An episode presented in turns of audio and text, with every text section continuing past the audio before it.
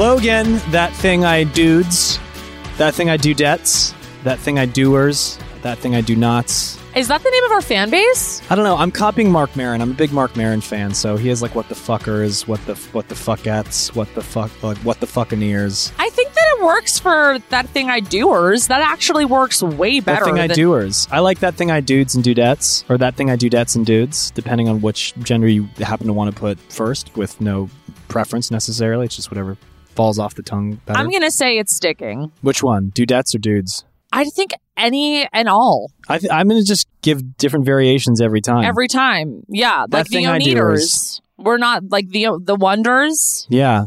No, The it's the Oneaters. No, it's Yeah. the dudes. The du- the what the that thing I doers. That thing I do. That's I'm into it. I love it. Yeah, all of them. We're working it out, guys. Um, In and we real might as well time. because it's episode five. right? Yes, How are you feeling about it? I love it. I told you this is the thing that I look forward to every week. Yeah, it's fun to kind of just chat. I think when we have our guests, I get a little. I'm I'm I'm wary to not like just go into our own little rabbit hole as you and I tend to do because I want to make sure that we're attending to our, our marvelous guests. But I do enjoy kind of getting into the weeds. What's new with you? What have we missed? Well, no, what I was going to tell you is I think since we started the since the podcast started airing, I've also like realized that like there is a lot of crossover between Haim fans and Darren Criss fans. Really? Yes. Ha- Has the algorithm revealed this? no, it's not even the algorithm. It's just me, like my my friends and like I mean, there's people no that I for- people that for I meet taste, out right? in the world. People have just been like really nice about the podcast, and they've just been like, "Yeah, man, I was like a huge fan of of Darren, and I'm a huge fan of you, and the fact that like everyone everyone is just has been Well, been if you're one of those people, thank you for listening. I I've all, I really didn't know what to expect, and uh, I'm constantly self-deprecating about this because I'm like, it's just me and Esté talking. I don't know if it's going to be interesting. We probably just ramble. I tend to go on tangents that aren't necessarily connected, and you know, I'm I'm such a stickler for for trying to be concise. Even though I I'm not, you know, I definitely don't bat a thousand when it comes to that. So anytime I hear our our casts, I'm just like, ugh, I hope I hope people like them. So if you have been listening and following along, appreciate it. Um, so that's really amazing. I mean, granted, like there's this is people that I'm meeting IRL. This is people that I'm meeting kind of like on the street, but also friends that have just been really supportive and really nice. So it's it's been great to hear that. Yeah, let's keep it up. I'm notorious. I don't know if you know this about me, Esté, but I'm notoriously, and my my uh, friends and followers and supporters have been are very aware of this. I'm horrible at social media. I, I just was not built for it. I'm clearly not built for brevity, um, nor am I built for like just shooting things off the handle. Even though, ironically, I do that on this podcast, but people just like post stuff. They don't think about it. Like for me, I go, it's forever. So I, as a result, I never post anything. But I do every now and then, especially if you know I have something out there in the world, I like to interact with people, and I, I'm I'm ashamed to say I haven't been act- interacting with enough people. I did see one thing. I remember when I was really like not sure if I wanted to tell the Mia story about the peeing story. Oh But yeah. I, but I fronted it with saying that if this isn't for you, like it's going to separate you from the like if you're if you're really cool and fun or not. And I think whatever small zero zero point zero one percent of people that were scandalized by this, what I thought to be kind of a charming and vulnerable story about just like a cool chick, you know, being kind of rock and roll. right. I was I was surprised. I, I saw one or two things, but it's so annoying. You know, I mean, I'm sure you do this all the time. It's like you see one sort of not even negative thing. It was it wasn't negative. One not so positive thing, and then it just sort of consumes your uh, perception of all reaction, even though Totally. it's wildly disproportionate. It rubs the shine off of it, unfortunately. But I think that that's also like I think it stings in the moment, but I think that we I think are also I think we're self-aware enough to also be like it's like what you said, which is like yeah, it wasn't for that person. If anything, it was kind of like a litmus test. Yeah, for me, it's like thanks for even giving us a shot. I think I wrote something back. I, I write stuff back to people all the time and never send it constantly. I have like a whole like tome of n- Of replied to. replies? Oh yeah, I never do it. I never do it. I just do it sort of therapeutically and I just let it go I I do don't want that to like dignify them with a response. I do that with like exes. Oh man, you and the exes. Let's Me get and them the out of here. exes, I well, like I'll write them letters and then burn them. That's that's actually incredibly cathartic. That's that's, that's very It is spiritual. cathartic. It's like that's why people go to Burning Man, right? Like they go and like they burn Yes. their last pack of cigarettes, or you know, uh, I think X's are a, a pretty common theme. I've never done Burning Man, but I'm, I'm aware of the sort of like ideology Yes. of this sort of uh, you know cleansing of this the thing, burning it, letting it go into Yes, I do think it's cathartic. And also speaking of speaking of uh festivals, dude. the The you through know, line of festivals in our life. I know, and that's really where our guest today, that's where our, my guest our guest and I guest. truly solidified our friendship. Yeah, I was I was saying festivals have definitely connected. When we I forget which episode it was, we were trying to like do an archaeological dig on our origin story, and it's got a couple different like plot points, but one of them was was Coachella, Yes. and this makes us sound like such fucking LA people, which is something else I wanted to check for our listeners, who most of whom I'm assuming don't live in the Los Angeles area, didn't grow up here, and so I just had to sort of let them know that I, I am officially checking our LA metropolitan bubble. That experience is not everyone's experience, and you know, people are from all over the world who listen to this, and all over the United States, and are very you know the way i think you guys were talking about like but we were doing this stuff before it was cool. And i was just like you guys are la girls. You were doing something that was like la and hip when you were a kid. Like everybody else from other parts of the country or the world have I don't know. I guess what I'm uh, what I'm saying is I, I don't want people to feel excluded because all of our guests have been very much part of LA culture and don't worry guys, we're going to we're going to diversify our, our guest portfolio and have people from all over with different experiences. But I just had to check ourselves because we talked a lot about that in Coachella, and I was like, oh my god, if you're not from LA, you're probably just rolling your eyes every time we talk about that. that could very Especially well as a San. Franciscan, I, which is still California, but still, I felt I felt obligated to just if you if you listen to this, rolling your eyes at it, I feel you, I see you, and we've got more to go. Your That's feelings I- are valid. However, this podcast is about our experience. Tr- yeah, it's true. It is you. You listen to Esté Haim is a Valley girl. This is my I was born and raised here. I was born in Tarzana, California. I grew up in the valley. I still reside in the valley. Um, I've stayed true to my valley roots and as uh, a young girl, you know, frolicking through the valley, you meet some people Yeah, and you never know who you're going to meet. yeah. And who one of those people- again later in life. Yes. And then one of those people that I met, you know, in my teens was Evan Rachel Wood. And at that point, she had already I she'd already done 13. I believe she'd already done Across the Universe. So when I met her, I was completely in awe of her. I was such a big fan.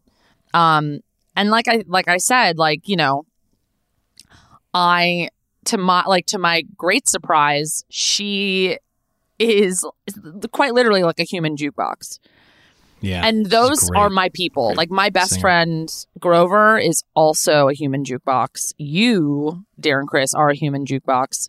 Oh, thank you. So it was really nice to just hang out with her because I could talk about music with her till the cows came home. We would sing songs together and go to karaoke together and she's always just so much fun. And I know you can attest to this, Darren, has like the best sense of humor. Yeah, It's just she's uh, so fucking I funny. mean, yeah. I mean, she's listen. She's got it all, man. Everybody, Evan. She's she's a special one, and I mentioned this on our in our interview, which we're about to play for you guys. But you know, we talked about a lot of cool things, and yes, a lot of it was the the things that connected us, uh, not only artistically but personally. And you know, we kind of are sipping the same Kool Aid for better or for worse. and uh, yeah, she. If, if you guys don't know Evan Rachel Wood, you know she's um, had a really illustrious career as an actress. I mean, I think probably most widely known now at, at the moment. It, you know, actors shift from gig to gig, but right now, I think we, we didn't even mention it in the interview, but uh, she's currently on Westworld. I think she's she's shooting that right now. Um, yeah, you mentioned Thirteen. That was the first time I was aware of her, which is a pretty pretty gnarly movie, um, but uh, a very good one, and she was excellent in it. And uh, gosh, you know, I, I looked at her resume after the fact, and I was like, holy shit, she's just in everything. A She's in hundred- fucking everything. She was in this movie called Ides of March, which I was a senior in college in Ann Arbor, Michigan, when they were filming that. And I remember it was so exciting because it was it was like Ryan Gosling and George Clooney and and uh, I'm forgetting other people because it's, it's a lot of like big names. And Evan Rachel Wood was in it, and I was remember I remember thinking, I mean, we're the same age, And I remember thinking like senior year, going like, oh, I wonder if I'm going to see like Evan Rachel Wood. She's like so cool. And then she also did this movie, and I should have told her this. This is just a little side story. Talk about our experiences. Yes. Uh, okay, so there's this guy Joe Cross who Esté may or may not know, and when my first audition ever, when I was a kid, I was like maybe like 10 years old, and I grew up in San Francisco, so getting auditioned for like a movie or something wasn't something that happened a lot. It's because I went to this acting conservatory and for some reason or another, it, it had I got this thing. I didn't like have an agent. I was just like a kid, and um, I think someone must have recommended to, to my mom or something. Okay. But, uh, I got to go on a professional movie audition. This was like for a, I couldn't believe it. It was so exciting when I was a kid, and it was for a movie, a Christmas movie called Jack Frost. At the time, at full circle to George Clooney. Holy shit! I didn't even think about that. But it was starring George Clooney at the time, and it was one of these Christmas movies where like a father is reincarnated into like a, a snowman that the kid Yep. builds, and it sounds kind of creepy, but you know, it was like a '90s Christmas movie. And uh, I remember auditioning for it and having no real concept of how these things work. In my mind, it's like, it's not that I didn't get it. It's that like something surely went wrong, you know? Because in a matter of like a year or two, this movie came out and it was Michael Keaton. So that wasn't George Clooney. So maybe I got cast and then they changed it. And so they had to change who the son was. Like, who knows? It's all good. It's acting. It's like whatever. But this movie, when it came out, it was really important to me to watch it because obviously it was my first experience with auditioning for anything. I haven't told this story in years. I haven't thought about this. And the guy who played the kid was this kid named Joseph Cross. And it was funny because we're like, wow, so close. My name is Darren Criss. It's like one vowel off. right. And so that was like I don't know, it was like a story in our in our lives of like Joe Cross, the guy who's in that movie. There's a B story to this that I'll tell another time, Esté, which has to do with my obsession with Phantom Planet, which we've talked about a Oh. lot. I don't want to derail the conversation, but the other movie they auditioned for when I was a kid was a movie called Rushmore, which is why I ended up loving Jason Schwartzman. Jason why I ended up loving Schwartzman. Wes Anderson and Phantom Planet, two of the most influential things in my life. That's too much of a sidetrack, so I'm going to keep going with Joseph Cross. Okay, okay, okay, okay, So back okay, to okay. Joseph Cross. We um, so he's just a name in our household of like this guy, this actor. Cut to my brother goes to college at Trinity College in Hartford, Connecticut, and who is in his class but Joseph fucking Cross. Uh, they become pals, and uh, it's all it's all good. I'm not sure. I'm, I'm not sure if they were close or not, but you know they were they were around each other. My Right. brother's like, "You're never going to believe it. Joseph Cross is like here," and I was like, "What?" So there was all these parallels around this guy. I think we met once somewhere around the way. You know, it's funny how these things work. But what's nuts is Joseph Cross did a movie with Ryan Murphy. It was Ryan Murphy's, I think, first movie he directed, and um, it's just nuts because. Uh, like I again, I'm Ryan Murphy. Like it, it's all kind of adjacent. Yes. If he knows you, he knows Evan Wood because she was in Running with Scissors. So when I'm reading this, going, God, she's in all of the things in my life that I experienced. And also, not for nothing, this is probably the biggest one, and we get into this in the interview. She plays Queen Iduna. She gets to sing. She gets to be a Disney, Yes. not only Disney princess, a Disney queen, um, singing in Frozen 2. Which is incredible. And she's, you know, a wonderful musician, a great singer. She's had a band. She played Elsie Fest, my festival in New York. She played with a band. Uh, I think they've now disbanded, but it was a band called um, uh, uh, uh, Rebel and a Basketcase. It was an electro pop duo. And now she's in a band with um, Zane Carney, and they're Yes. called Evan and Zane. So, yeah, she's done a whole bunch of stuff. We talk about 90s, talk about songwriting. I don't know. What else did we talk about? It was a good conversation. She's just a cool chick. We man. just talked forever. I mean, I I also hadn't like I hadn't seen Evan in like like since before the pandemic. I So- know. I wanted to leave. I was like, should I let you guys catch up? Like Valley Girls, man. like people used to make fun of the concept of Valley Girls when we were kids, but now that I'm older, they're all super cool, which I guess is the way of things. If you- Man, we're salt to the earth. yeah, you guys are so cool. I just felt so like wow. I, and I say this several times during the interview, and I'm not gonna lie. I thought I was pulling my weight because you got Maya. You got your sisters, obviously, and so I hit up Evan, thinking that I'm really bringing something cool to the plate. And we show up, and you guys have this whole backstory. I was like, "What the fuck is going on?" Like, I don't. I thought I knew people. I don't. You Again, know them all. You know, you've you've been around the sun 35 times. Yeah, you tend to pick up a couple stragglers. Yep, you collect a couple stragglers. But yeah, no, Evan is like Evan is she's just the best and was such a like a big part of my early 20s into my late 20s and She just now. sent us a picture, by the way, that were those pictures of you guys. Oh, I'm gonna post that. We may have to Oh, um, post those. oh, I'm gonna They're post it. wonderful. I remember, and the funny thing, and I, I feel like I said this in our group chat, that night that that photo was taken, it was Evan's 20th birthday. Right before we, me, Danielle and I left for the party, we had taken, we were taking the Polaroid camera with us to this party.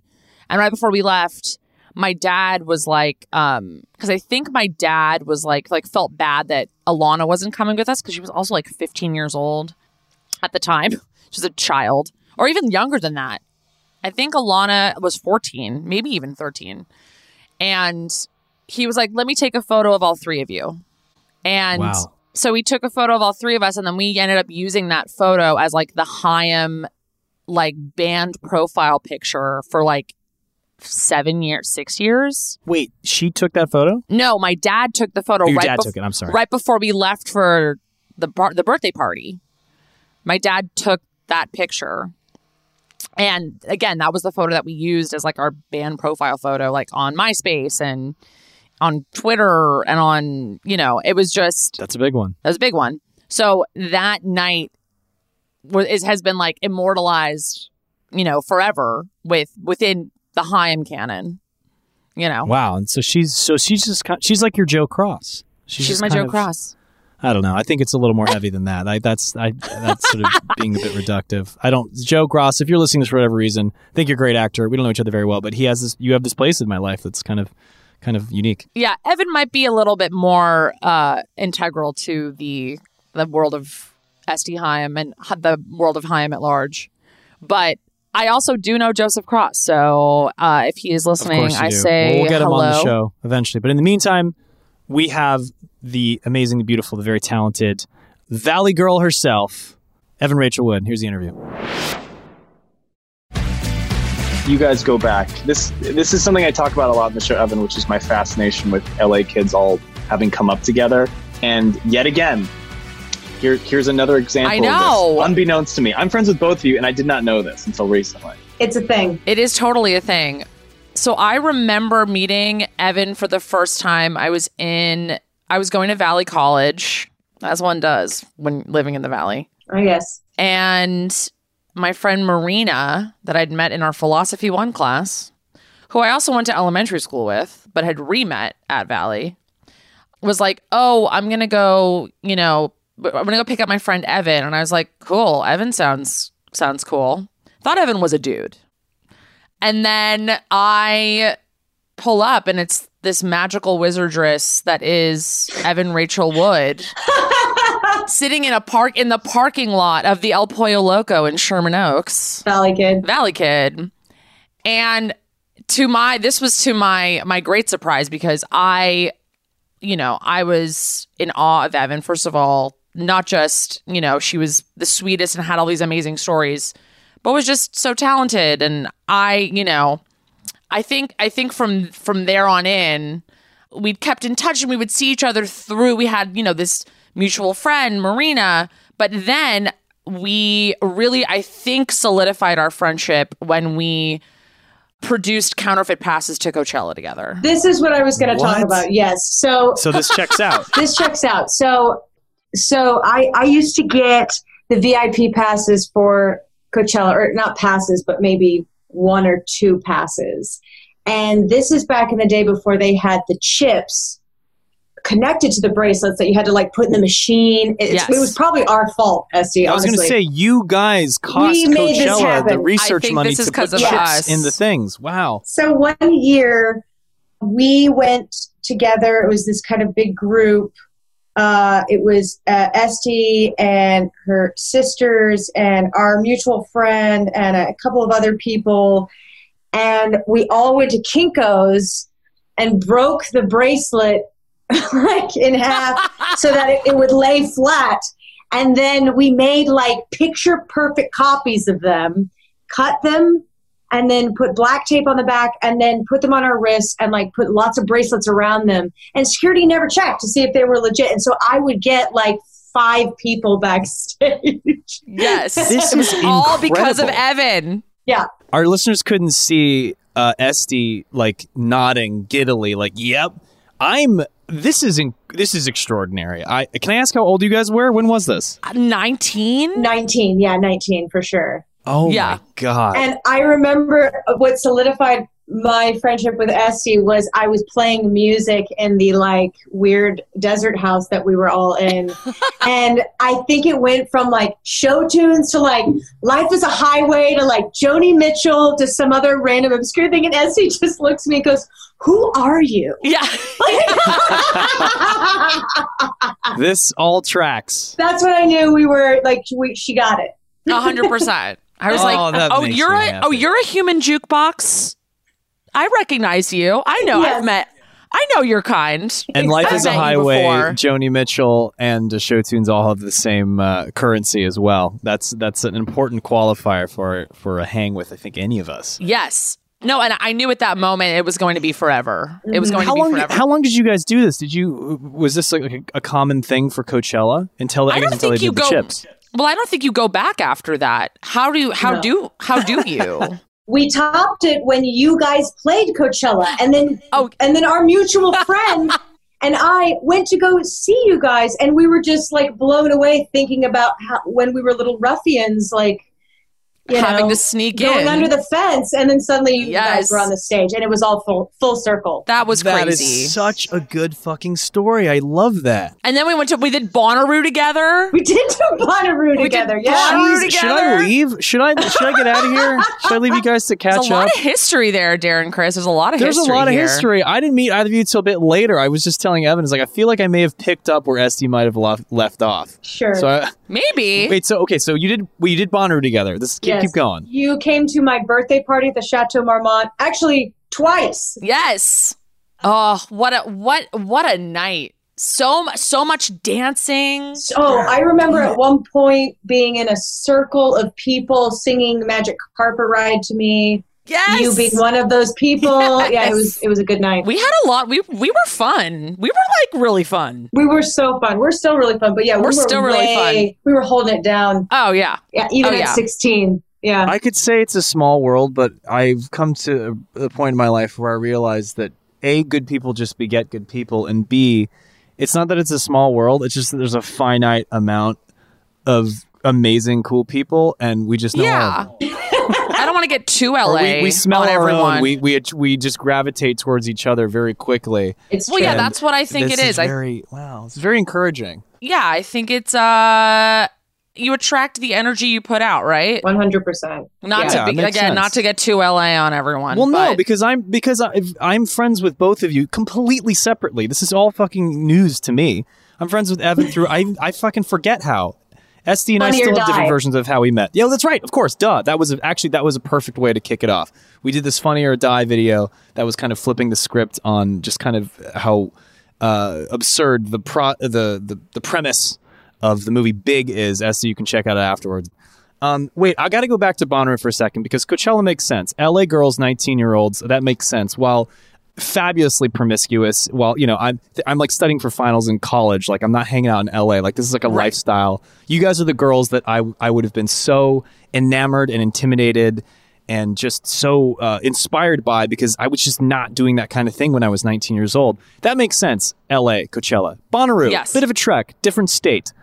What, how how does that how does that convene? Years later, years later, Years later, when when Haim was playing, our mutual friend had moved to Tennessee. as did I, Oh, randomly. of course, As did you Evan. fucking live in Nashville, Yes. Evan Rachel Wood. That's yes. right. And I immediately, when we were playing Bonnaroo, I reached out and I was like, should we just, you know, move the LA party to the fucking farm? Wow, that's so neat.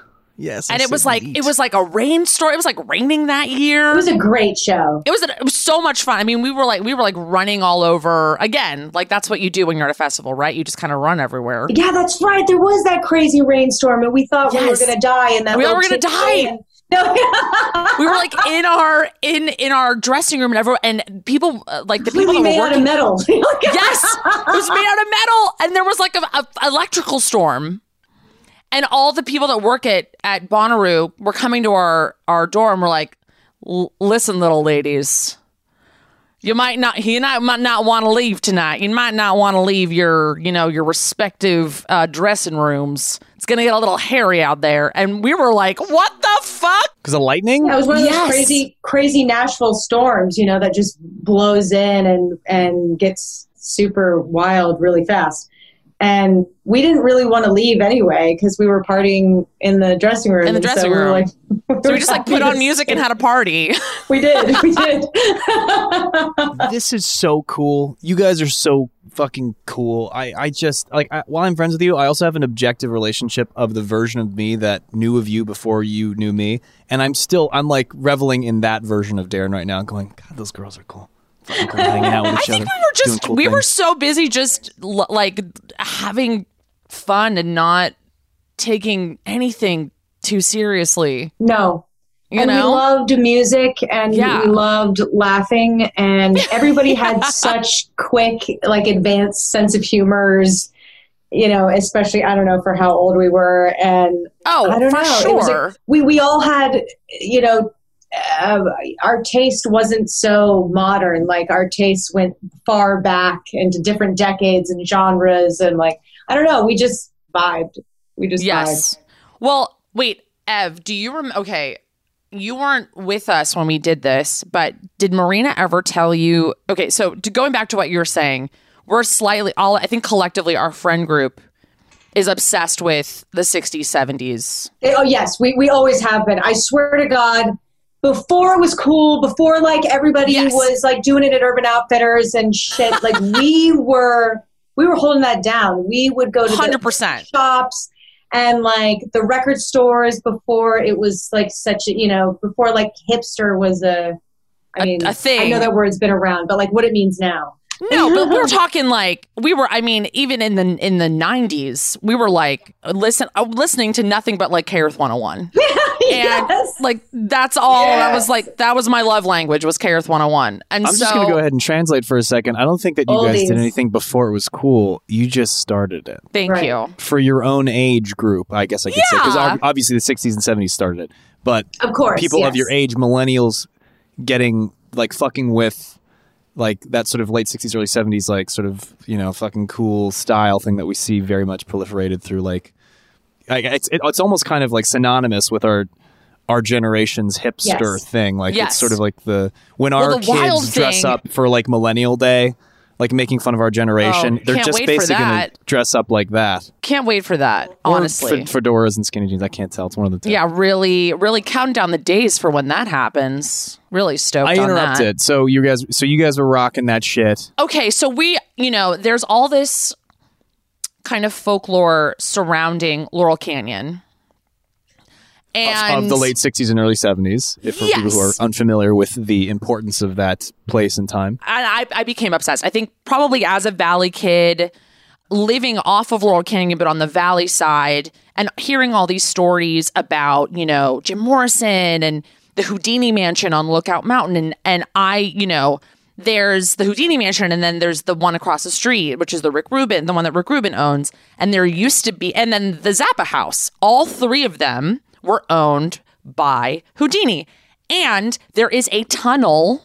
Do you know this? Under a- the street going Yes. connecting the two. Yes, uh, yes. Yes. And then Frank Zappa, when he bought the house, didn't like that. So he basically filled the tunnel. No one, the tunnel no longer exists. But yes, there was for a long time a tunnel under Laurel Canyon. Right.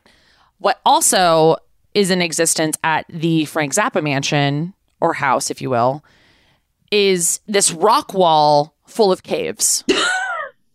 there is a rock wall full of caves at the Wait, wait, Frank wait. Zappa house. aren't caves just rock walls? How, maybe I'm not explaining this. Yes, you are not wrong. Maybe okay. no, it's no, it's I, I like was, that inside wasn't of a joke. I, I mean, like, you mean like, what do you mean by rock Like walls? underground tunnels. no, no, no, no, no. Above ground, Oh, oh, above oh, oh. ground at that on the property in the backyard, which is literally on the corner of Laurel Canyon and Lookout Mountain, which is the the Zappa property. You know how there's like a, a full mountain in between the house, that house, and the house next door, which is the the Rick Rubin house.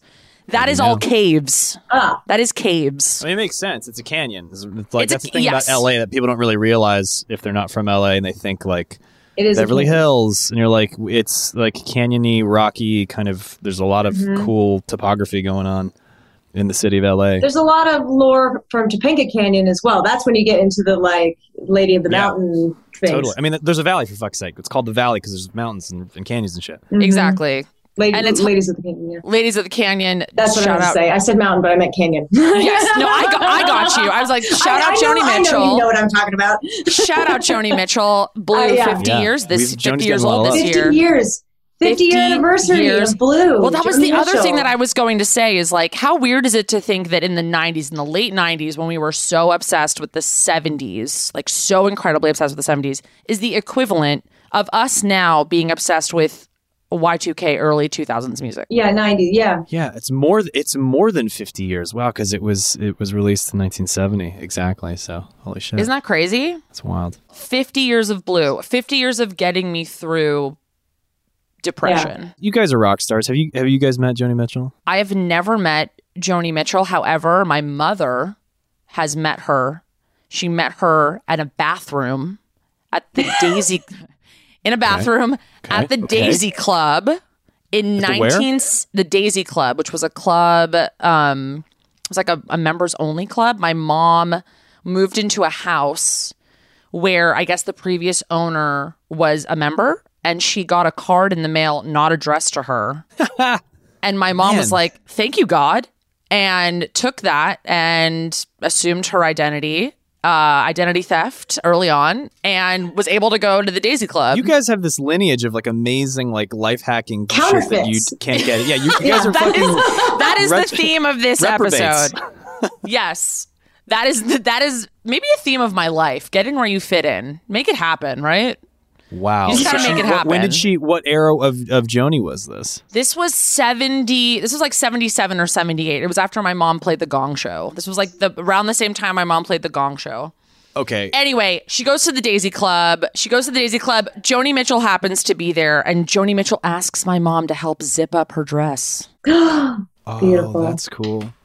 Remind me to have my my dress unzipped the next time around Joni Mitchell. Right. And I'll just stand really close to her. And like look over your shoulder. Yeah, just wait. Like, are you gonna get that or? Well, actually, I mean to really so I went to I went to a friend's house last night and so we we had just done this uh New York Times article about uh Joni Mitchell Blue speaking about it and waxing philosophical about how important the record was to our lives.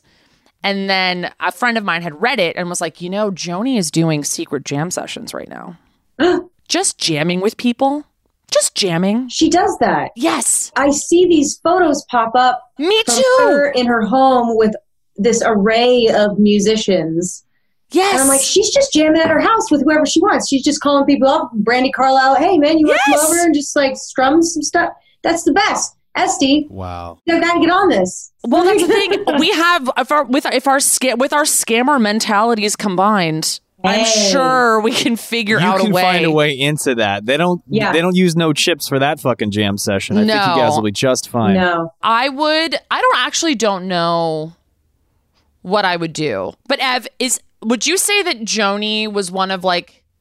Because when I think of like the people that like made me want to be a songwriter, she's a hundred percent. It's like her and Elliott Smith Yes. probably Prince oh yes. Joni, absolutely. is in there. Oh yeah, yeah. Joni. Um, I mean Grace Slick, and but you know Janis was the big one for me. Even though she didn't write all of her songs, just her in general Yes. was such a game changer. Yeah, absolutely. Agreed. Pearl, you know, Pearl's up there with like Blue for me. like it's just. Yeah.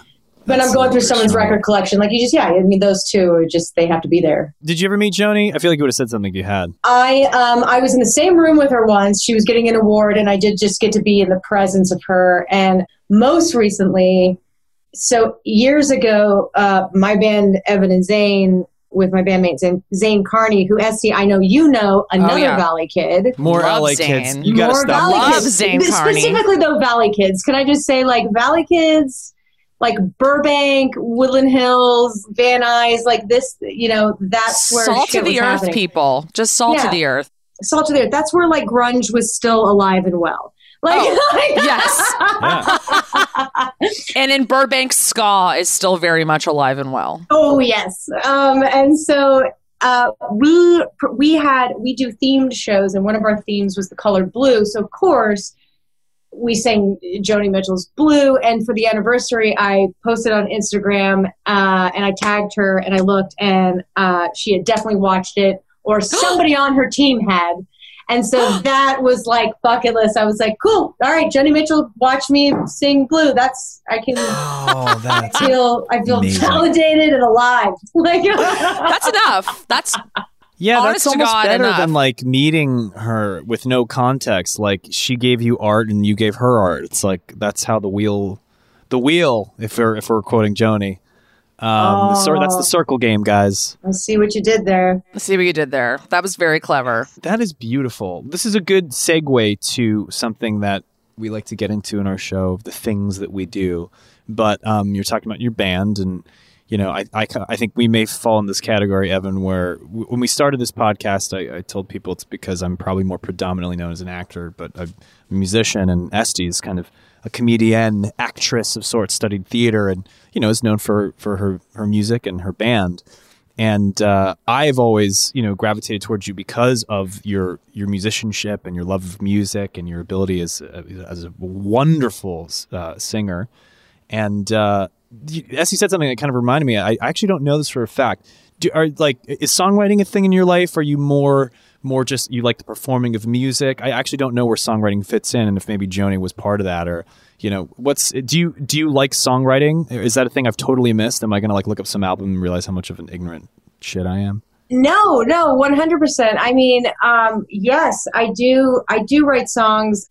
You know, music was really my first love, and I think uh, you know because I started in musical theater. Which is always what it comes back to. It's always what it comes back to, and um, I uh, have been writing songs and poetry and stuff like since I can remember, and like music was just always my language, even more than movies and film. I, I, I adore movies and film, and I and I love acting, and I connected with that as well. But you know, music was just that's my love language.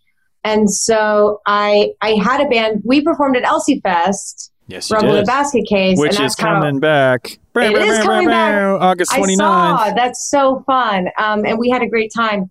And that was, you know, my first band was like, okay, I really want to do this. I just need to, I need to start somewhere. And like, I just want to make positive music that I can dance to. That's all, that's all I want to do.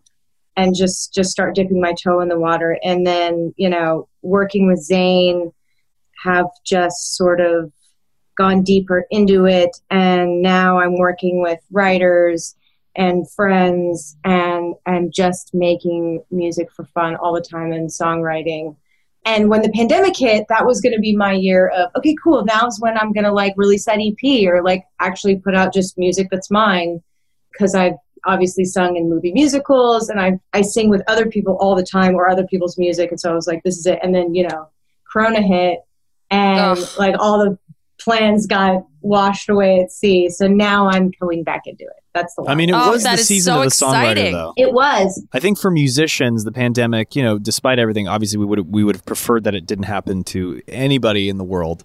But for people that had to be at home, I think one of the things that I think we're very lucky to have, all three of us, but particularly those of us that are making a living mainly as actors, is that if I can't go professionally, like go shoot something or be in a play or something, I can always come home, play the guitar, play the piano, do something. Like you may never hear it, but I can do that and have output.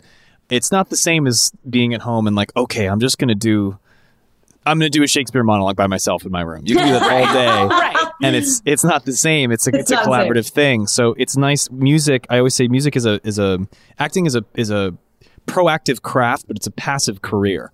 Whereas music is a proactive career where you have to it's not something can kind of just happen to you. It has in the past, but you still have to sit down, do the thing. And so during the pandemic, it's been re- I mean, me too. I've like, you know, spent time doing music because it literally took a global shutdown for me to have time to like do music stuff. But this isn't about me, Evan. It's about you. I was going to say, have you spent any time writing more music or poetry or anything? Because I know you're also a screenwriter. I mean, you're, you you have such a creative brain that I'm sure this time was pretty you know, uh, useful uh, despite itself It was. for a lot of creative output. Yeah, I, I've been, you know, uh, I've made a couple short films. I made one during the pandemic safely and with all the COVID regulations. Just going to slide that in there. Oh yeah. Yeah, but that, and it's, and I'm, I'm not going to say what it is yet because it's about to come out and I don't want to ruin it, but it's very music driven and there's a lot and it's mainly dance and I'm super excited about it. So again, music, dance, it's, it really it's does all, come back to that. it, yeah. it comes back yeah and and um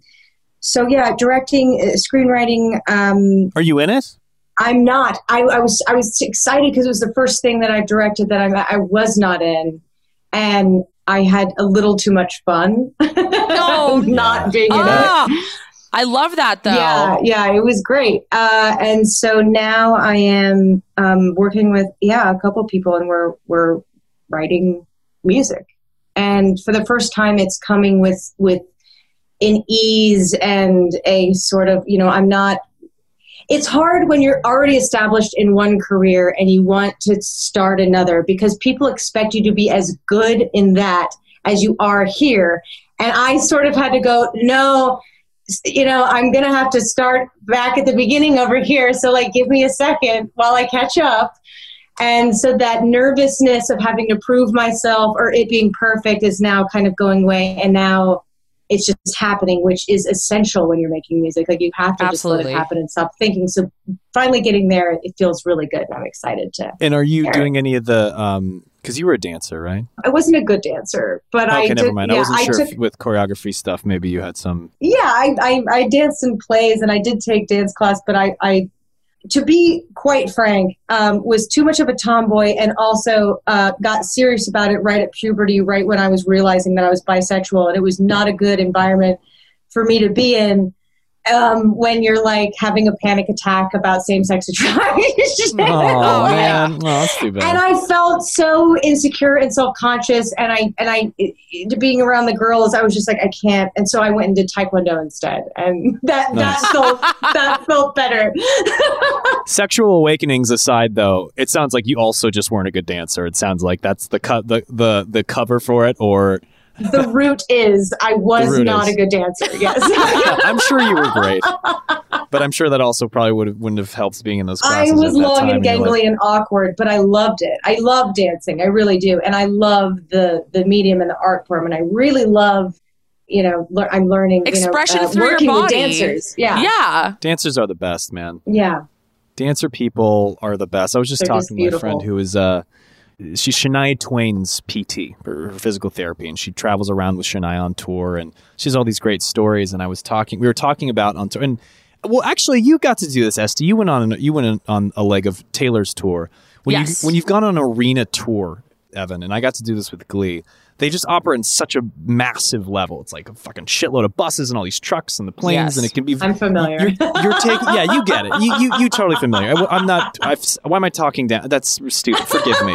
I guess I'm. no, no, no. this is more. explain. You're talking to the audience. Yeah. I, that's what I'm saying. I'm using you as a device to explain That's to the fine. audience. But Yeah, no, no, it's no, a big, it's a big advice. operation. And what's fun about uh, tours that's, that have dancers specifically is we were just talking about how like the dancer bus is like that's always the hang that That's I end the up The bus on. that you want to be it's on. the bus I want to be on because the dancers are just like infamously, notoriously, just lovely people, just bohemian, you know, like huggers and drinkers, and just, just they're all they they all could have been, you know.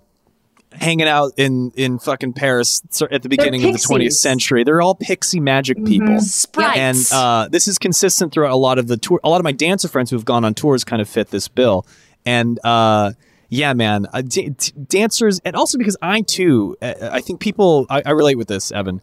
People think that I can dance because I was on a show where people danced, and then they go, "Oh no, you're being hard on yourself. Of course you can dance." I'm like, no, I can move somewhat in time, and then the camera will move around. And you go, "Oh, what a dancer!" I, I am not a great dancer. Those motherfuckers are amazing dancers. And Oh, yeah. I have they. I I, I think dan- I think people probably look the way that we can do music and like that's like magic to people. People who can't play mu- like music, it seems so mysterious. For us, it makes sense. You can do it.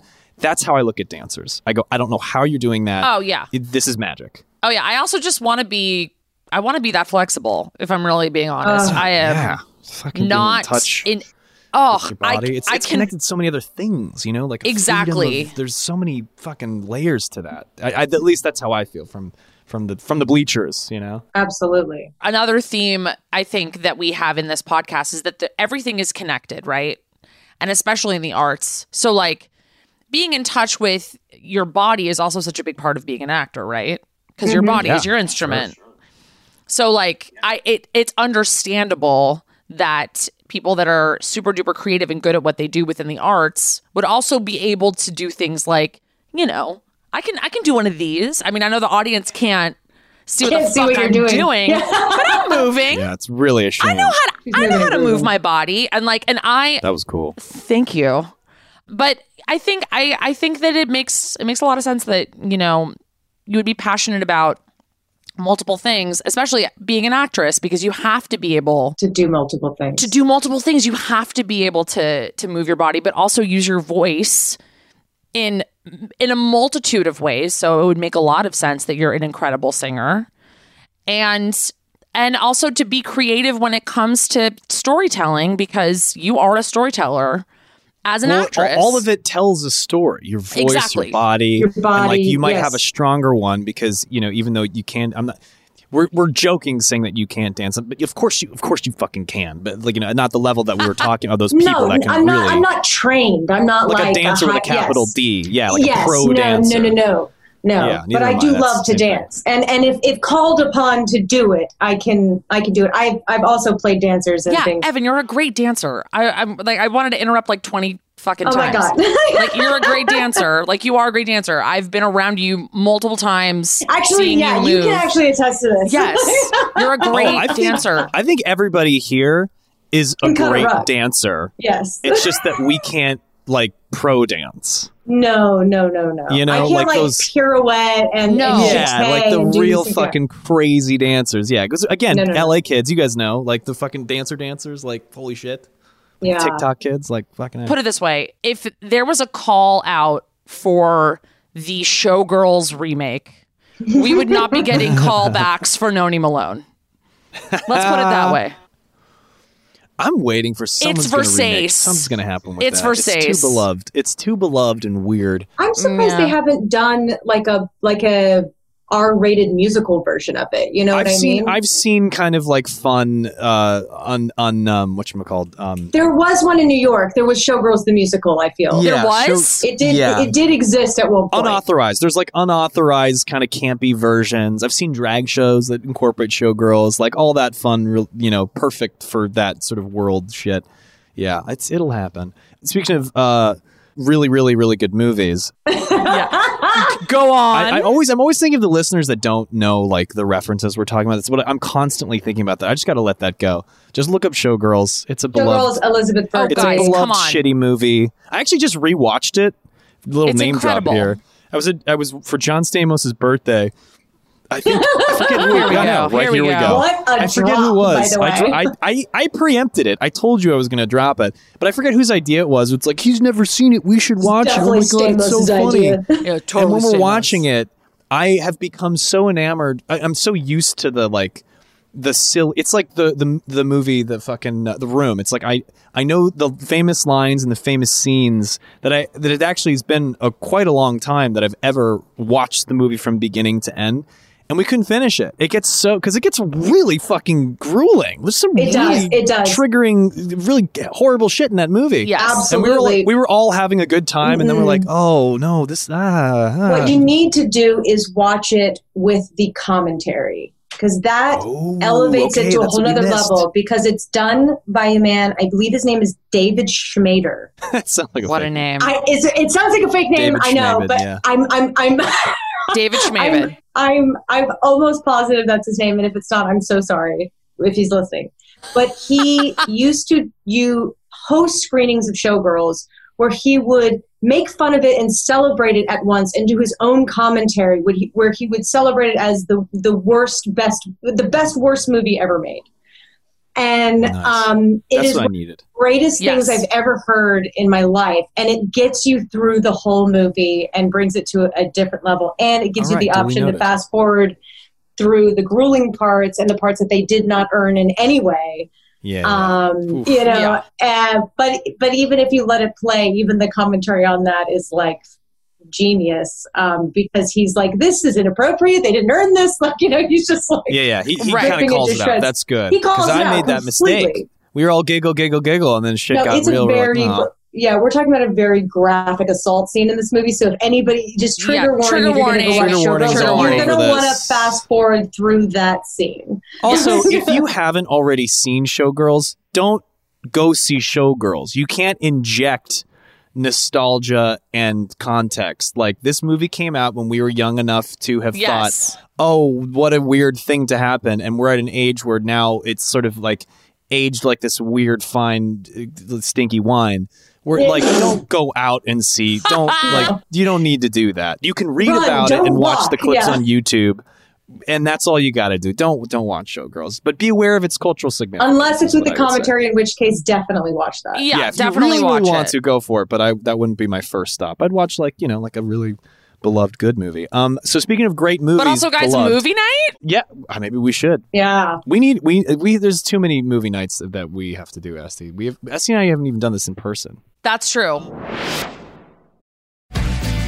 Speaking of good movies, as I was saying before, Across the Universe was the first time where I went, "Oh, cool! This this chick, I love her. She's great. Thirteen was great. She's cool. This is awesome. She can sing her ass off. This is even fucking cooler. I knew I liked her." Same. I was wondering if after that movie, is that when, like, did anybody come out of the woodwork being like, "Okay, like, okay, we're gonna do music now. We're gonna Yep. like we give a record deal. We're gonna make you a singer." Like, what was that like? Because it is weird when you're suddenly put in that light where they go, oh, Yes. "Oh." You know this is this is you now That had weirdly already been happening since I was like 12, Right, 'cause Wow. you started what like seven six five. wow that was close yeah, five. Um, but uh, and this was in I LA had when you were like 12 in LA. Like a 12, 12 in LA, yes. And I started to, I sang on a couple of, like, I sang on like a kid's Christmas album or something, and then somebody wanted to sign me, and then I sang on my show, and then someone wanted to sign me. I went and I, I sang,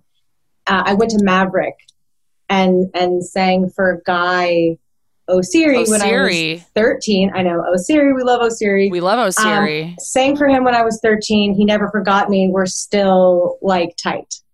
Um, but he was like, I wanted you, I wanted to sign you right then. And I, I kind of like chickened out and I was like, not ready and not, you know, I was like 13. I didn't, it would have Right. been, it would have been wrong. It would have been wrong.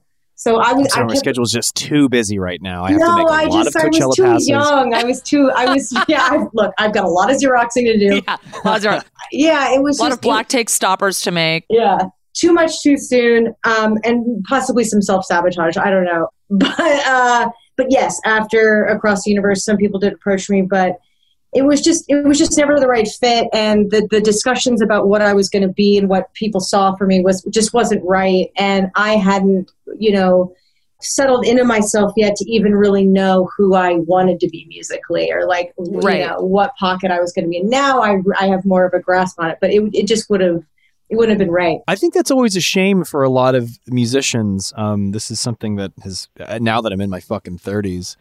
I think a lot about how there is, you know, it takes a long time for people to come into their own. You know, you, Totally. you have 20 something years of practice of doing whatever, and you really can kind of get into a stride later in your life to figure out like what the thing is, and we'll still be figuring that out our whole lives. And because that's that figuring out is such a volatile, sort of almost tortured uh, narrative for most young people. That's the shit that like it's the stuff we love. It's it's it's fucking jagged little pill. It's fucking it's it's blue. It's all these all the greatest troubadours and songstresses and writers. Or it's it all comes from that period in their life. It's Yes. great, you know, because we it's it speaks to your fucking like soul.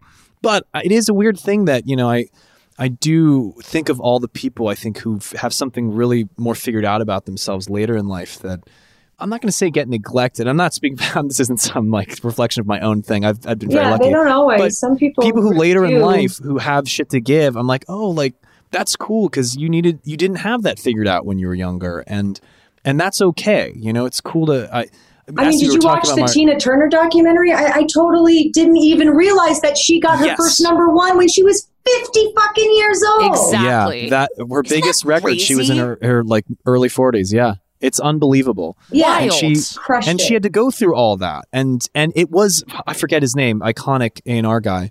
That was like, no, I see you. Here's the deal. Let's do this. I mean, granted, she had already a pretty you know well known, interesting career, but Of course. it took her this through this whole journey to find this version of herself.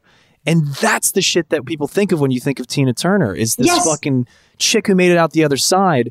And those are the people that I'm really interested in. And so if you know if you've been through some shit and God knows Evan you have, it's like that's the person that I wish more dudes like that did in Tina's life would go to and be like, here's the deal. I see you, I get it. Let's record that chick. You know, what Right. does she have to say? Well, but I, I mean, I think, and Evan, correct me if I'm wrong, but it sounds like you maybe knew the kind of music that you wanted to make, but didn't necessarily have the support from people around you to make the music that you wanted to make. That would be accurate. Yeah.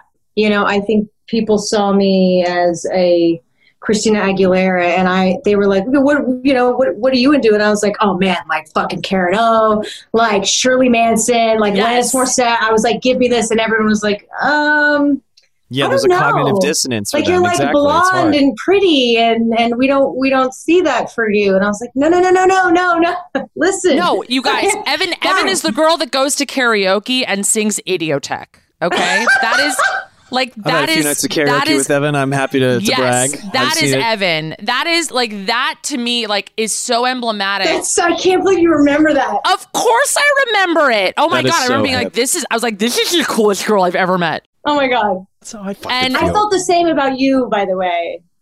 Thank you, Evan. I I definitely did sing. Idi- I think I sang. I think I sang like nine to five. I think I was like, I'm gonna sing.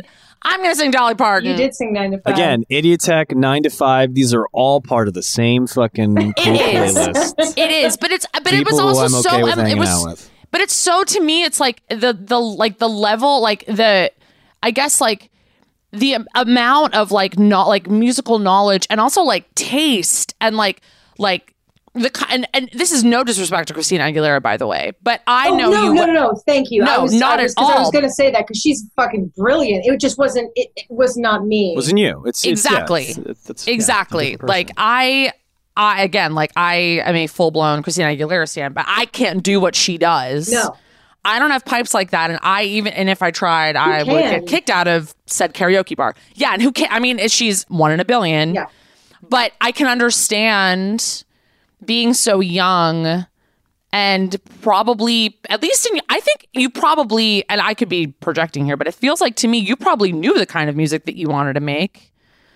You just didn't have the people around you that gave you like the the the carte blanche card and we're like, Yeah. Evan, you do you. GarageBand was like just starting to become a thing when I was, you know, 16, 17.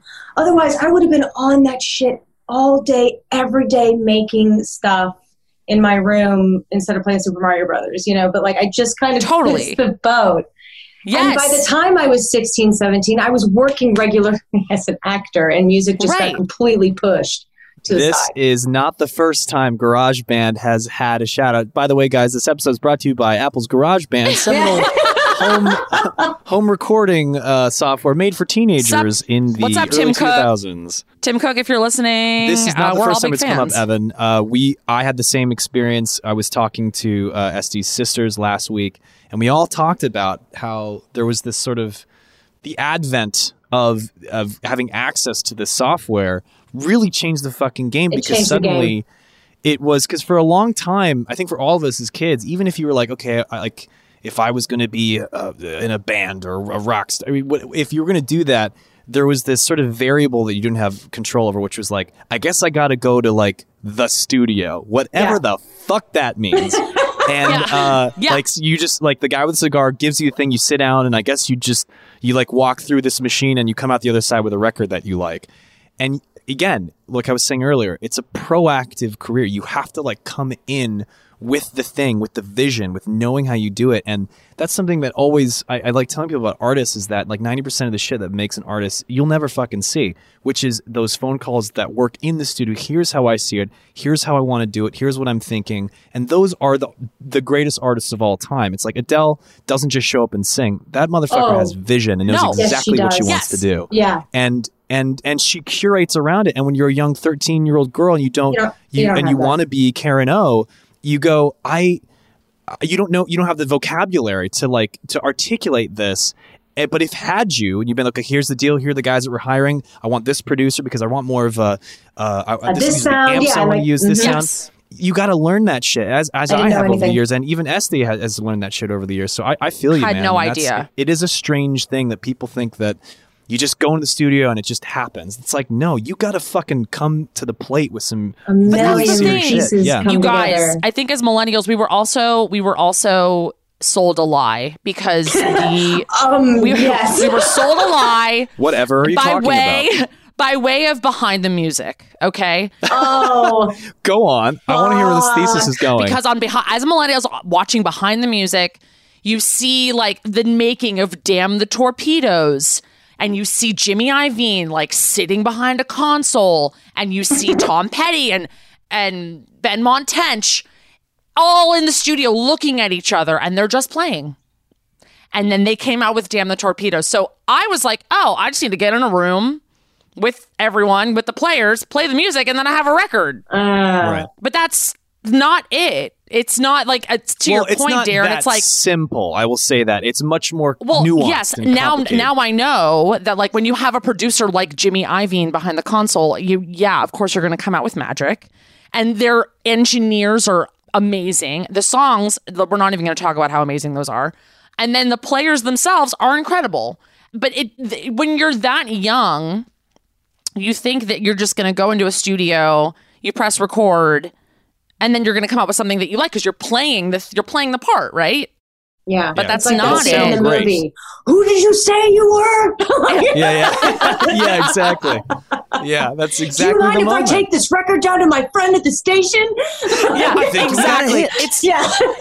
it's not it's not that.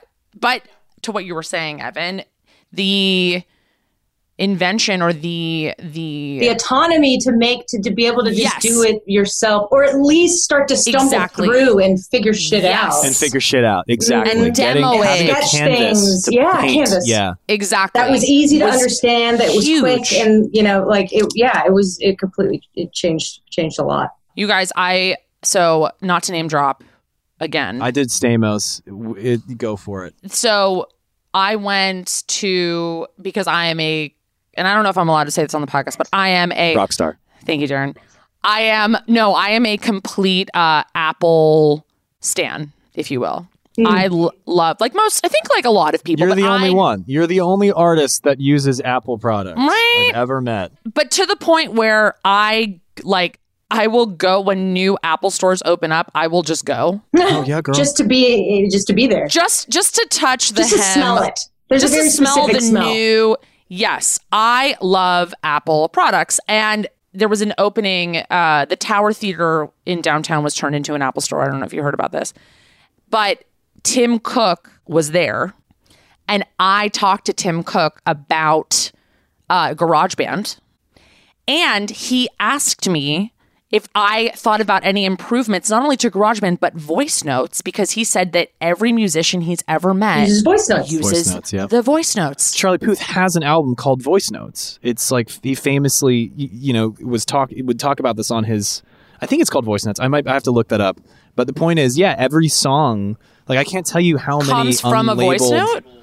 Yeah, well, no, no, just because you know, you and I, I, everybody here, I'm sure when you have a voice voice idea, you kind of like record it on your voice notes, and then I like label it and I come back to it later. I mean, like every song, I have like hundreds and hundreds of like song ideas that are just voice notes. So yes, it's a huge songwriter tool. Well, not only that, but on our first record, we had a song called "My Song 5, which was a garage band. My song five, of course. My song one, my Five, song yeah, two yeah, yeah. was my song five, and we just never, never changed the, the Amazing. name. Do you ever fall into the um, you record something on GarageBand and it almost sounds better than the studio version, and you want to just Oh. like release the GarageBand version? You're like, no, but this doesn't have that raw shit, and we captured something this yeah. first day, and we can't Oh, yeah. recreate it because it happens to Yep. me all the time. It's called. Oh, you it's mean called demoitis? demoitis. Ma- Demoitis. Yeah, we said the it at the same disease. time. Holy shit. Demoitis. It's a disease. It's, a, it's it an is actual fully, medical term.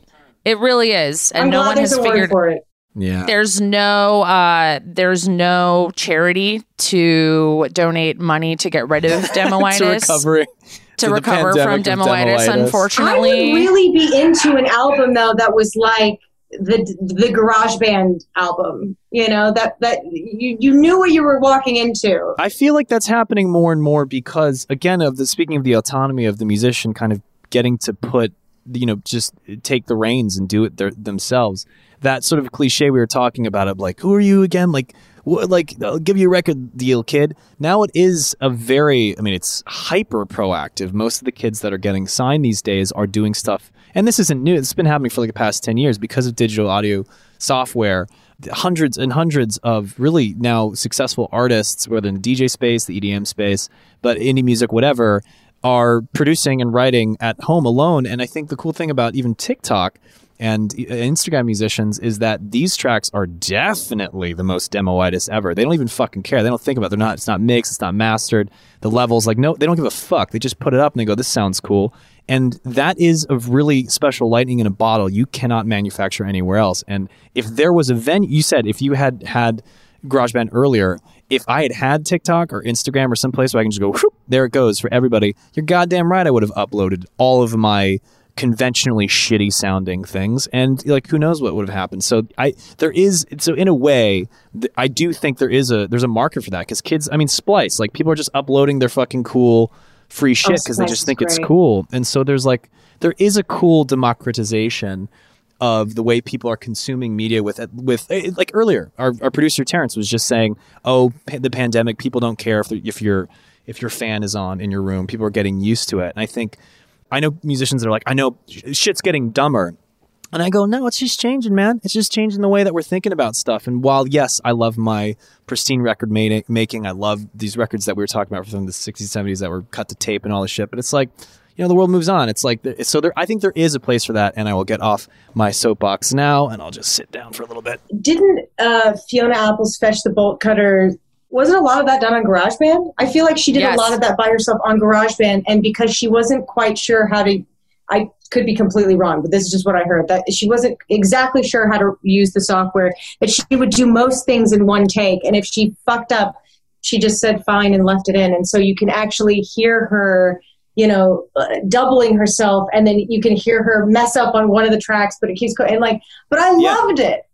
Like I Right, loved her. I loved human. her dog barking in the background, and yeah, I mean, it was it was really cool. It was such a great. I mean, and I don't think it would have been the same album had it not had that. I mean, like you said, that's something I got to learn from is like just letting it out because there is value to capturing that thing. I mean, in, in a sense, and sorry, I keep talking about this. I'm so passionate about it, but like, you know, the good producers, I think the ones throughout time that, you know, we talked about Ruben and all these other guys, like, you know, they, they can just kind of, you know, if the artist is the wild butterfly, it's like you don't want to put the butterfly in a fucking cage. You just want to be able to like let it flap in an area where it can just be fucking beautiful.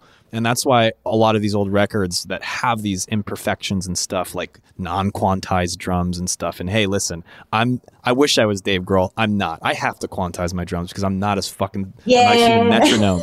But like those, there are things that give flavor and personality that I yeah I think that's that's totally cool that she she did. I just looked it up. Yeah, she totally did make it on GarageBand. I wouldn't have the balls to do that. I mean, but then again, she has way bigger balls than I do in general. She's the fucking And bad. it's it's it's bad it's, it's what she does. She's in her house making music. yeah. I was going to ask Ev if the record that she's making now has the same influences or she thinks it's going to be if it's like the music that she wanted to make if there's any inklings of that in the music that she's going to be making now It's a very good question because it is uh, some of it, yes, has all the elements where I go, that's it, that's me, that's that's the sound that I've been I've been waiting for and I've been looking for, and luckily I know how to get that now, and I know which musicians to work with. I know what kind of guitar to ask for. And like, you know, like Darren was saying, I just have more of a language for it now.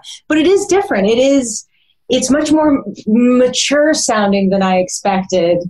But it has all the pieces, but it's like they've all blended together to create this sort of new thing that feels like mine. And and it does it you know it's it's it's got hints of the influences but it's not like oh i'm making a record that sounds just like this you know right. which is that's the goal right is like you want it all to kind of be this beautiful marriage of the things that inspired you to come out as as as you in this new color. So totally. Yeah it feels like that. I mean it's exciting. It's the first time i've really been like stoked about music that I was making. That's that makes great. me so happy.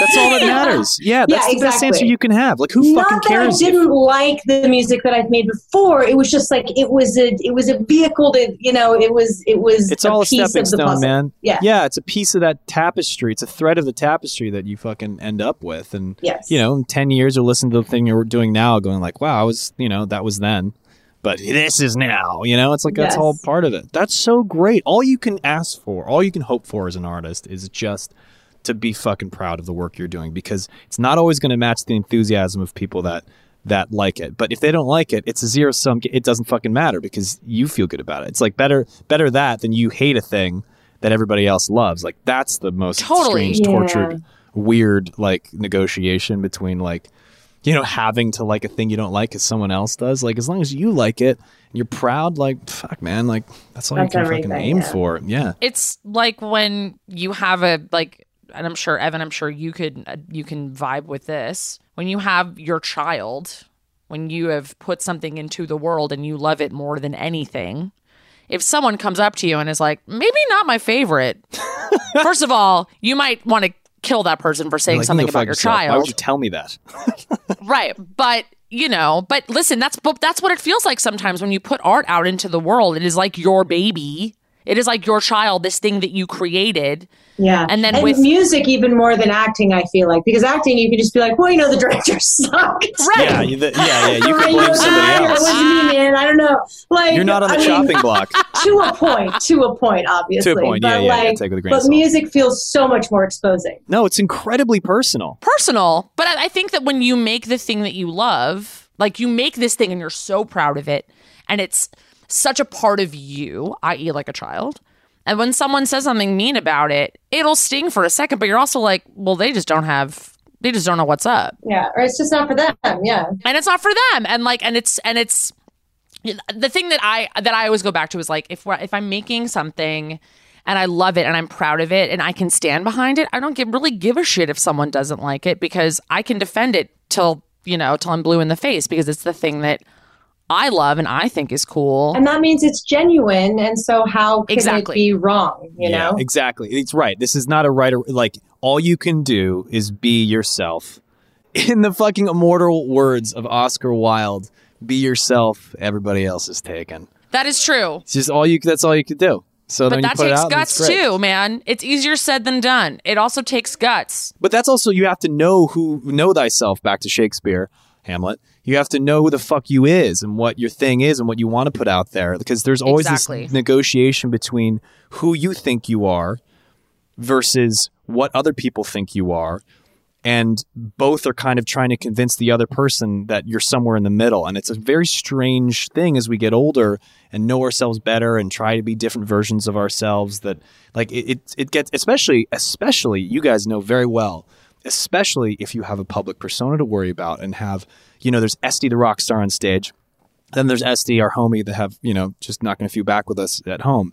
There's the there's the actress, the the the beautiful sort of oh there she is on the red carpet Evan and then there's you know Evan who has her own sort of shit that she's dealing with it's like they're not the same person they're they're like our they're our fucking like avatars and so like yeah. oh, trying yeah. to find the, the, version of that person in between and then putting it into a three and a half minute song it's like that's a fucking hard thing. Which brings me to a question. I know we should wrap up soon, Evan, but you know, being an actor in a way, uh, I envy and admire the Haim girls and a lot and Joni and Alanis and a lot of the other, you know, uh, Fiona, all these wonderful songwriters that really put the, the, their hearts and souls on the chopping block in a way that I never felt like I could.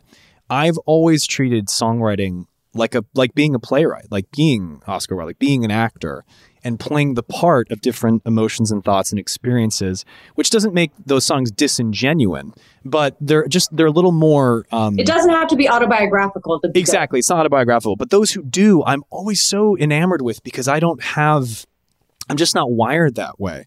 And I think it's a strange double standard because I have zero problem being as vulnerable as those those stories are in other characters because I'm somehow exonerated from my own personal shit by taking on those things.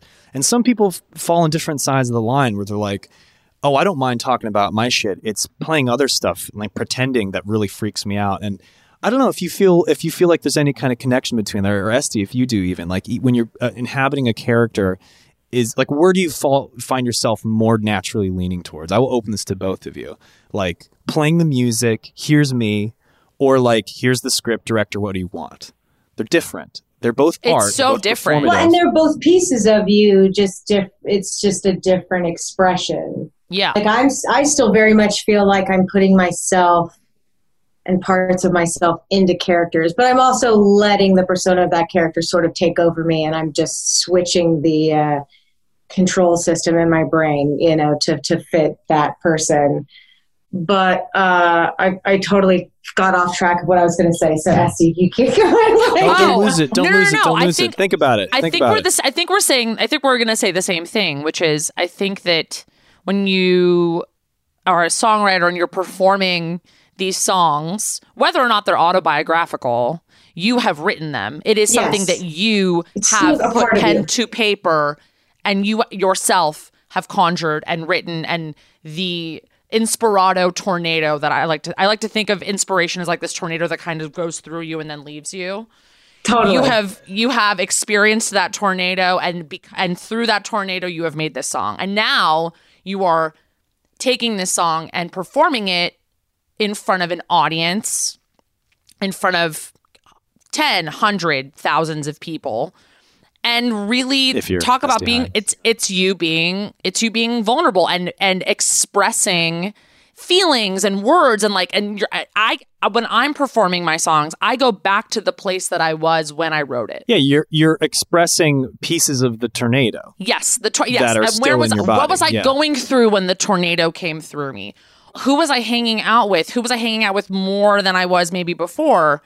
What was I feeling? And and all of those things kind of come through me when I'm performing as a singer. With acting, I think I think it's what you're saying, Evan, which is like you're bringing your own experience to it, but you're also serving the playwright or the Yes. the, the the writer. You also have to do the words that maybe you and more often than not are not words that you yourself have written. hmm It's it's different. You're you're while you're still trying to you know be authentic to yourself and like your ability. You still you want to bring you know the little the je ne sais quoi to what you as an actor bring to the table. You know, there are, there are things that you do better than a lot of people, but it's not necessarily like, you know, I, to me at least, when acting, I'm thinking more about what's best for the the scene and and what you know, and not necessarily just like I am giving everything in my being. You're seeing my soul. I'm bearing my soul to a bunch of people, even when even in front of a live audience doing theater, because it's not necessarily my story. Yeah, It's someone And else's you may have moments where you're like, "Oh my God, that was that was really me, and that was really my soul." Yes. But yeah, for the yeah for the most part, it's a beautiful marriage, kind of between the two. Yes. I mean, and that's probably also why I love act I'm, I love acting for different reasons. I love acting because I get to play someone different Yeah. and not have to rely on fuck people are seeing every nook and cranny of every fucking facet of my life right now. I get to just, you know, kind of disassociate and be someone else. but you know, but at the same time there's there's reasons that I love, you know, singing for and, and performing in front of an audience and performing my own music. One final question to leave us on, but just to wrap this last thing up that we were talking about with um, this sort of disassociativeness, do you find that when you're like playing music that you can kind of take it on as an actress? or is it just you on the line? And is that something that you need or, or even think about? Sometimes when I get nervous, because it's so funny, I still get such stage fright. Ev, Sometimes when really? I when well when I when, yeah when I do music, and it's not because I like think I suck. It's literally because my adrenaline is Yes. so intense because I care so much Yes. about the music and do and and doing it justice and and that or I'm just over I'm just overwhelmed by the whole experience because it's such an out of body experience for me and like it's just the time like when I'm acting I feel like I have to be very in my body and then when I'm singing I feel like I have to leave it and kind of go into the ether. Otherwise I'm going to be too aware of what I'm doing. So it's like two different kind of flow states one is like I have to be so incredibly present in myself and the other one is is like no go into your third eye leave your body and like just let it happen Do you mean that singing like live or just singing in general? singing in general it just is like it transports Like even in a studio in a booth, you're recording Frozen 2 and you're there going like I need to be out of my body. i'm astral projecting yeah Wow. Cool. Hey, it worked. You sound great on that record. thanks you mean that one you mean that one up there That little gold record, that little platinum record up behind you. That little plaque. brag. yeah Humble brag. Nice. I know she got that. She got that plaque. Nice. Um, for those of you that don't know, uh, Evan Rachel Wood was the uh, voice of Elsa's, well, Elsa and Anna's mom, right? Yes, Queen Queen Iduna, and to the one of the themes of the show is they they said that one of the reasons why they cast me in that is because when I came in to sing, they all were moved by my singing, and they said that you know we've seen so many people come in here and sing and can sing well and they sing it perfect, but not a lot of people can sing and act at the same time or convey an emotion or make people See? feel something while they're singing, and you can do that Whole different ball game. yeah and that's why i i you know in my band evan and zane we don't give ourselves a lot of rehearsal time because we don't want it to be perfect. We want it to be like we just invited people into the living room to jam with oh, that's us so cool. and we're going to like this stumble through some stuff. Yeah and so you know in this over processed like auto tune thing it's like so people are just gravitating more and more to authenticity and to things not being you know so perfect and i always love that. And so when i'm in the studio you know i'll uh, whoever's mixing sometimes will you know correct like a note that may have been slightly off i'm like no i did that on purpose it's supposed to be darren Right. we've talked about this in part of your world Yes, we have. um, and that no, it's supposed to be a little off, and like I love that. I love the PJ Yeah. Harveys and Joan Jetts, and like they're not perfectly fucking on key all the time, Yep. but they're they have gravitas, and that's Yes. the stuff I love. Well, this segues to my last question that I had because we we were talking about loving the 60s and 70s and talk Yes. about I think that we are probably one of the last generations uh well, I wouldn't say last, but well, who knows? That's up for debate. But uh one of the one of the last generations that had sort of imperfections in, in, in popular music before digital uh, audio correction was sort of en vogue, for better or for worse. I'm not going to shit on it. It has its it has its place Is what it is. as does as does everything. It's it's it has its you know it can be cool. It all has its place, but the, certainly the before the sort of proliferation of it being all all encompassing of all music, the music that we grew up with in the '90s and, and, and early 2000s. We're now reaching a point where we have young people looking at those records that way that we did about the 60s and 70s and uh, and there are records that are coming out now that that are not necessary that's that that are sort of throwing back to their version of like oh shit was really cool back then. Gen z loves like if i if i dressed like i did when i was eight now i'd be a fucking gen z fashion icon. It's amazing. Like they Same. they love that I shit because enough time has gone by and i'm wondering for you guys if you think that kids will continue will look at the record like even st- like I keep using Jan- uh, uh, Alanis as an example because that is a sort of a widely agreed upon like masterpiece. Everybody knows this. They they knew it then. They know it now. yes. But there are other records that like I loved because I they were fun, but I didn't think people would look at them as like at like Masterpieces. masterpiece masterpieces. Like I loved Blink One Eighty Two, and I always loved Dude Ranch, and I loved Enema of the State. Taught me how to play a lot of instruments. Yep. I love those records. I had no idea that now there are some, there are records coming out where like they're just straight up a throw to that, and they, these kids love it. Like they love pop punk, and it's fantastic. Yeah. Do you Yes. guys think there are other records that like that you, that you're seeing now, or do you think those are going to be looked at the same way that that we look at the 60s and 70s? I have a my sister is uh 16 and so I love Yeah, what is she into? yeah, I love hearing about what they're into and I also love giving her things like OK Computer and you know uh Jagged Yes. Little Pill like I th- okay, I'm gonna humble brag for a second because everybody's humble brag and I feel like Everybody I'm got not. one but you. Please take us Okay. home. and this is a good one. Um, so I was in I was in an Erewhon, and uh, that's not the humble brag, but I was like, all right, cool. Could be A lot though. of people can go to Air Could be, One. though. I'm just painting a picture, and so I'm, I'm I'm waiting in line to check out, and from behind me, I hear this voice say, or no, no, I'm sorry, it, it's um, tap me on the shoulder and say, "Uh, Evan, and I turned around and I'm looking at this woman, and it's like my brain is not registering what I'm seeing because it's like it couldn't be what's actually in front of me. So my brain tried to make sense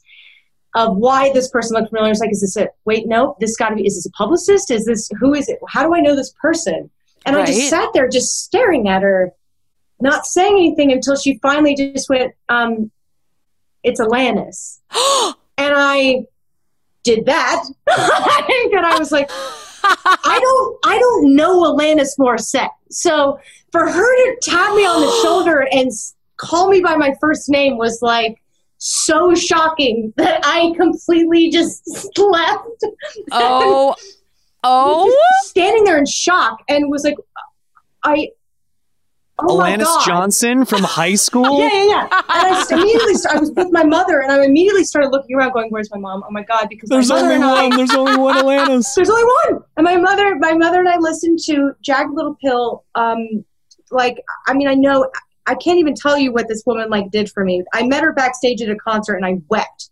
So Oh, she didn't remember me from that time. But like, so yeah, she and I was just like, hi, and she was like, hey, I just wanted to say, I just want to say, we're just such like big fans, and we just saw you in the line. This is my husband. Anyway, we just wanted to say hi and blah blah. I, what? I just like, I was like trembling. Oh. She must know you're like prime her demographic.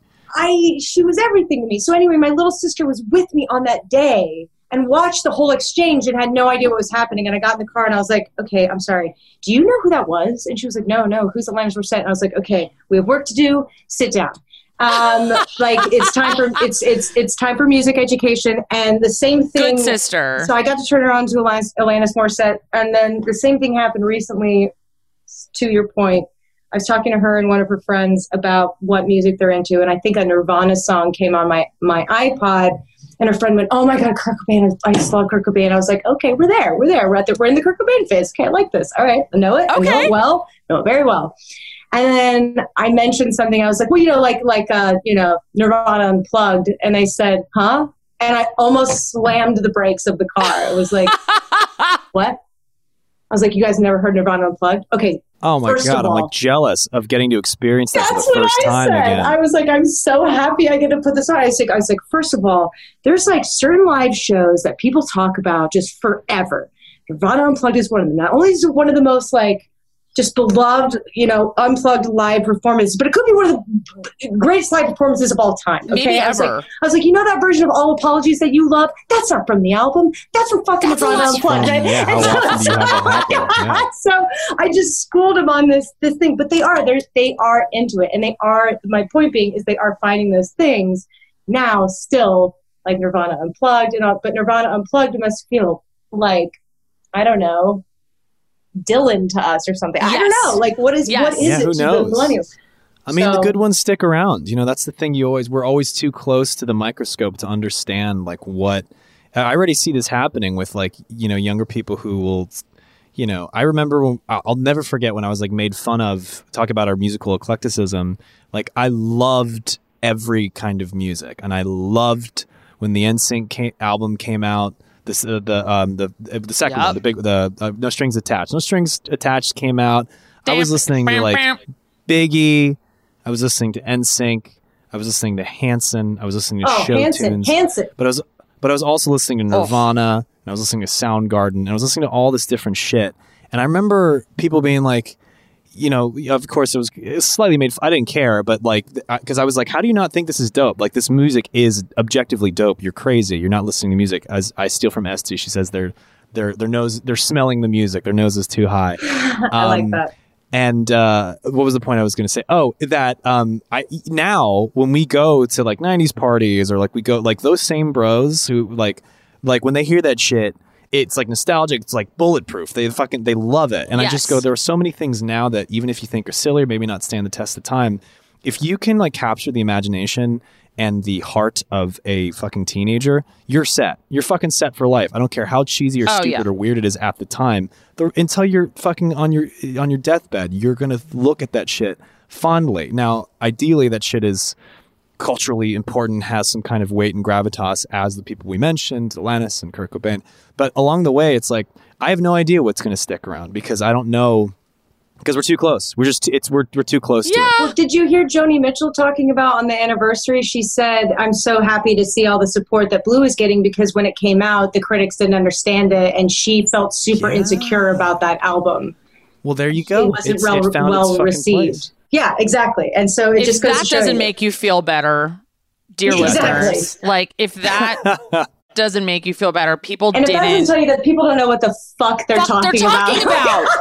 yep, they don't know. Time time will show. Time will Just- tell. Make your shit, love it, and like if you stand behind again, like if you stand behind it and you love it, like put it into the universe, put it out in the world. There's going to be an audience for it. I cannot wait to hear I can't wait. The we Evan stand Rachel behind Wood. you, Evan, and we love you. a hundred I love you percent. We're excited. I'm so have. excited I remember when to hear Esté everything. and her sisters it was like they had the family band, and I knew about their family band.